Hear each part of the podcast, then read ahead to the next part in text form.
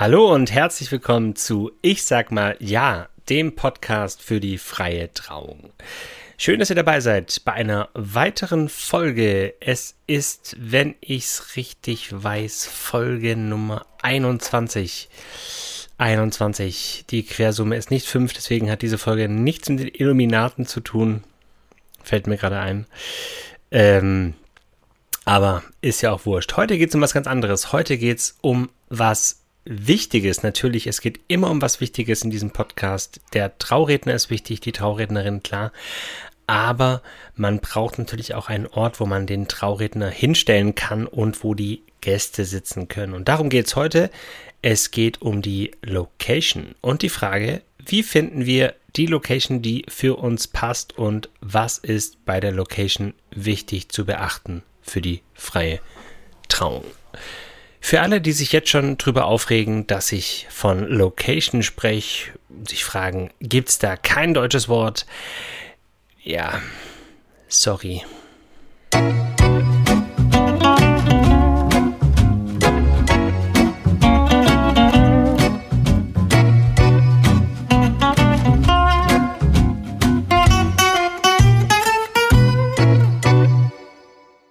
Die Location ist natürlich für die Planung einer Hochzeit von ganz zentraler Bedeutung. Die allermeisten von euch, denke ich, haben als erstes die Location klar und bauen dann alle Dienstleisterinnen und Dienstleister drumherum. Ja, kann die Fotografin, kann der Trauredner, kann die Sängerin. Natürlich wünschen wir Dienstleisterinnen und Dienstleister uns alle insgesamt natürlich, dass wir als Erste gefragt werden und dann alles drumherum gebaut wird. Aber klar, also die, die Location ist einfach ein zentraler Punkt. Ich möchte den Fokus heute auf den Ort für die Zeremonie richten. Also oft hängt ja beides zusammen. Man hat den Feierort und da gibt es dann noch einen Außenbereich oder einen extra Raum, wo dann die Zeremonie stattfinden kann. Und weil das oft so ist, möchte ich heute mal so ein bisschen den Blickwinkel ändern heute mal den Fokus auf den Ort der Zeremonie. Vielleicht ist es ja auch gut, den mal zuerst in den Blick zu nehmen.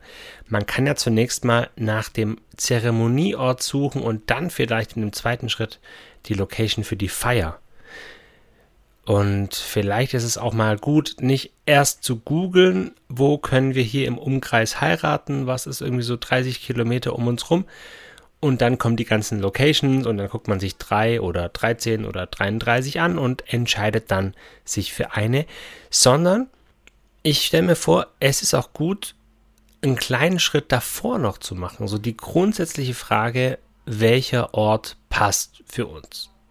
Und das machen sicher viele von euch, vielleicht auch mehr oder weniger bewusst, aber das auch mal ganz bewusst zu machen. Da finde ich es wichtig, dass ihr euch als Paar überlegt, wie ticken wir, was ist uns wichtig, was haben wir für Interessen, ja, ähm, worauf legen wir Wert. Und dann ist im nächsten Schritt die Frage, passt das Schloss überhaupt zu euch? Oder ist es eher eine Scheune? Oder ist es ein Waldstück? Oder ein Weingut? Oder eine Disco? Oder oder oder.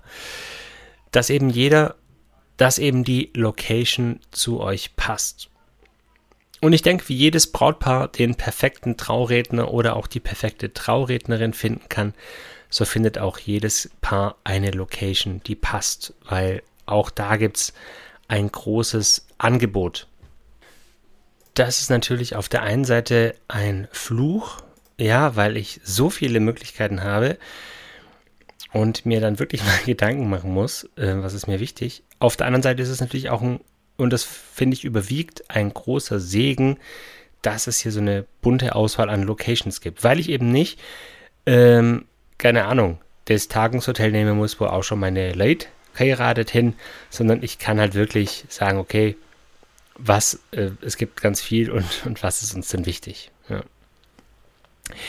Und diese grundsätzliche Überlegung, was passt zu uns, was wollen wir eigentlich haben für einen Ort für unsere Zeremonie, diese grundsätzliche Überlegung steht vielleicht sogar noch vor der Frage drin oder draußen. Ja, momentan, ihr merkt im Hintergrund wird äh, Staub gesaugt. Momentan hätte ich die Folge eher draußen aufnehmen sollen, merke ich gerade. Diese Frage ist natürlich eine Grundentscheidung, drin oder draußen. Aber ich glaube, nicht die erste Entscheidung, die ihr, die ihr trefft, ja. Und in den meisten Fällen legt ihr euch auch mit dieser Grundüberlegung, welche Art der Location überhaupt, legt ihr euch noch nicht fest, ob drin oder draußen. Beispiel. Ihr sagt, oh, wir sind totale Weinfans. Ja, wir haben uns auf dem Weinfest in Erlenbach kennengelernt. Und Wein muss auf jeden Fall das Motto sein. Dann kann die Zeremonie im Weinkeller oder auch im Weinberg sein. Ja, oder im Innenhof des Weinguts. Und da ist noch nicht festgelegt, ist es jetzt drin oder draußen. Und so ist es vermutlich auch bei den meisten Überlegungen, dass mit der Grundsatzüberlegung, welche Art der Location soll es denn sein, die Frage drin oder draußen noch nicht gleich geklärt ist. Zu dieser Überlegung, ob drin oder draußen freie Trauung, habe ich eine eigene Folge gemacht. Das ist die Folge Nummer 12. Und es gibt natürlich für beides Vor- und Nachteile. Drinnen ist es vielleicht fokussierter und hat einen privateren Charakter. Draußen habe ich eher so eine Weite. Ich habe Natur, ich habe frische Luft. Ähm, ich persönlich würde, wenn ich heiraten würde, das muss ich ja nicht mehr, ähm, will ich auch nicht mehr. Also nicht, weil es schlecht ist, sondern weil ich schon verheiratet bin. Nicht, dass wir uns falsch verstehen. Aber ich glaube, ich würde draußen heiraten. Ja? Also wir haben damals kirchlich geheiratet. Das gab keine andere Option als im Kirchenraum. Der Vorteil bei der freien Trauung ist es wirklich ganz frei entscheiden zu können, auch zu sagen, okay, ich heirate draußen, beziehungsweise wir heiraten draußen. In der Regel ist man ja zu zweit. Ähm, und ich finde das auch wirklich schön, ja. Also im Grünen zu sein. Ich finde es auch lockerer, die Zeremonie draußen zu machen, weil in der Regel die Leute auch entspannter sind. Man hat Bäume drumherum, diese Weite einfach, das finde ich einen großen Gewinn. Aber es gibt natürlich auch Gründe für drinnen. Und da muss man einfach dann, müsst ihr einfach als Paar sagen, drinnen oder draußen, was ist euch lieber. Jetzt gibt es aus meiner Sicht noch ein paar Dinge, die man auch beachten kann, wenn es darum geht, eine Zeremonie zu planen in Blick auf die Location. Also dann natürlich bei der Location viele Punkte wie gibt es ausreichend Parkplätze, ähm, weiß nicht, vielleicht habt ihr Menschen, die Beeinträchtigung haben, dann braucht es eine entsprechende Toilette vor Ort und lauter so Sachen oder ist es barrierefrei? Das sind natürlich alles Fragen, die mit reinspielen. Aus meiner Sicht ist eine Sache mir als Trauredner wichtig und das sage ich auch immer den Paaren. Ich finde es gut, wenn es zwischen dem Ort für die freie Trauung, für die Zeremonie und dem Ort für die Feier, wenn es da eine Trennung gibt. Ja, also wenn es zwei verschiedene Orte sind, zwei verschiedene Räume, also Raum auch im, nicht nur im abgeschlossenen Sinn Raum, sondern auch draußen oder wie auch immer. Es gibt natürlich Momente, wo es auch passt, dass alles an einem Ort ist. Ich weiß nicht, wenn jetzt zum Beispiel so ein Rittermahl macht und ähm, in dem Rittermahl werdet ihr dann vermählt vom Trauredner, von der Traurednerin, ja, dann passt vielleicht auch gut, dann ist es ins Essen eingebunden. Aber grundsätzlich finde ich, dass es der Bedeutung der Zeremonie gerechter wird, wenn es, wenn die Zeremonie einen separaten Ort hat. Und wenn man nicht eben danach dann die Stühle wieder an den Tisch dreht und isst. Ja, und dann während der Zeremonie, dann ist vielleicht noch der Caterer im Hintergrund, klappert mit den Schüsseln und räumt die letzten Sachen her und so. Das ist ja dann auch für die blöd. Also von dem her ist es gut, wenn es einen Ort gibt, an dem die Zeremonie ist und gefeiert wird woanders. Und dass jedes Element dieses wichtigen Tages eben auch gewürdigt wird. Und wie gesagt, bei vielen Locations ist das ja auch problemlos möglich. Also gerade wenn ihr eine Weinhochzeit habt, zum Beispiel, dann ist die Trauung vielleicht im Weinberg und die Feier ist im Weinkeller. Oder bei einer Märchenhochzeit ist die Zeremonie in der Schlosskapelle und die Feier ist dann im Ballsaal. Ja, zum Beispiel. Schloss Ludwigsburg zum Beispiel. Je nachdem, wo die Zeremonie ist, braucht es dann auch noch ein paar Überlegungen, die man beachten muss, aus meiner Sicht, oder die man beachten kann. Man muss ja gar nichts bei der freien Trauung, ja. Aber man kann schon ein paar Sachen beachten.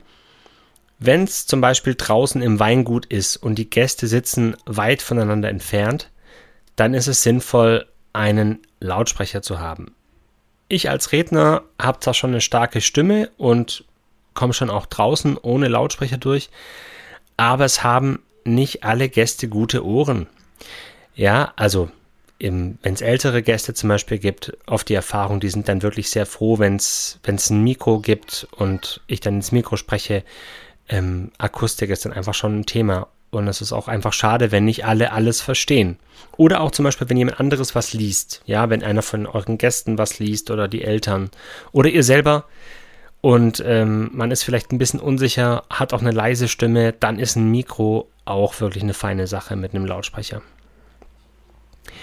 Ein Vorteil draußen ist natürlich auch, man braucht kein Licht, zumindest wenn man tagsüber die Zeremonie hat. Tageslicht ist das schönste Licht. Ich meine, nicht umsonst bei so großen Filmproduktionen gibt es spezielle Tageslichtlampen, die dann einfach ähm, das schönste Licht, das es so gibt, und das ist das Sonnenlicht, ähm, imitieren. Ja, und wenn man es in echt hat, das Sonnenlicht, dann braucht man eigentlich auch kein anderes Licht. Klar, natürlich irgendwie Glühbirnen, Kerzen, was auch immer man so will, vielleicht irgendwie. Aber um die Beleuchtung musst du dir eigentlich keine Gedanken machen. Und drinnen brauchst du eben unter Umständen Beleuchtung. Stichwort Weinkeller. Und dann ist natürlich noch die Frage, gerade wenn man draußen feiert, muss man vielleicht noch irgendwie absperren. Also das ist ja immer die Frage, möchte man Privatheit, wie viel Privatheit möchte man haben? Also gerade wenn es im Weingut ist und dann laufen vielleicht noch Leute rum, ähm, muss einem einfach klar sein, das hat, kriegt einen anderen Charakter, als wenn man jetzt irgendwo in so einer kleinen kuscheligen Dorfkapelle die Zeremonie hat. Ich erzähle auch ganz gern die Geschichte von unserer Hochzeit. Wir haben ja kirchlich geheiratet und haben danach gefeiert auf einem Weingut ähm, im Landkreis Heilbrunn. Wobei, da spricht man gar nicht so, da spricht man anders. Aber gut.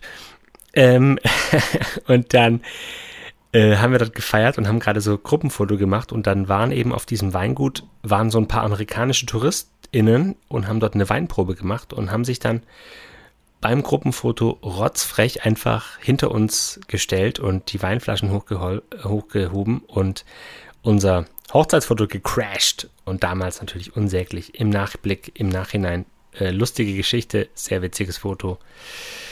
Aber das müsste einfach auch klar werden, ne? wie viel Privatheit wollt ihr haben für eure Hochzeit. So, ich sehe gerade, ich muss Schluss machen. Mein Sohn steht schon neben mir und wartet hier, ähm, dass ich zum Ende komme, oder? Mhm. Okay, also dann nutze ich mal die Gunst der Stunde. Ich bin noch durch. Ja, so viel zum Thema Location. Wenn ihr weitere Anregungen habt oder vielleicht noch irgendwas ausgeblieben ist, was euch noch wichtig wäre in dieser Folge zu diesem Thema oder auch Ideen habt für weitere Folgen, dann freue ich mich über eure Nachricht. Ähm, schreibt mir gerne eine E-Mail über mein Kontaktformular auch auf der Homepage oder hinterlasst mir eine Bewertung für diesen Podcast oder abonniert diesen Podcast oder empfehlt ihn Leuten weiter oder schickt gezielt Folgen rum. Ich freue mich, wenn die Ideen, die ich mir so mache, ein bisschen geteilt werden und freue mich natürlich auch über eure Anfragen für freie Trauungen. Noch eine Sekunde, warte ganz kurz, ich bin gleich fertig. Ein Osterhasenlied aussuchen. Wir können gleich ein Osterhasenlied aussuchen. Denkt daran, liebe Leute, ich werde gerade auch erinnert, bald ist Ostern. Ähm, wenn ihr diese Folge hört, weiß ich nicht, vielleicht ist es auch schon wieder vorbei. Aber dann kommt das nächste Osterfest garantiert wieder. Deswegen suche ich jetzt mal ein Osterhasenlied aus und äh, wünsche euch noch einen schönen Tag, wo ihr gerade seid. Danke fürs Zuhören und bis zum nächsten Mal.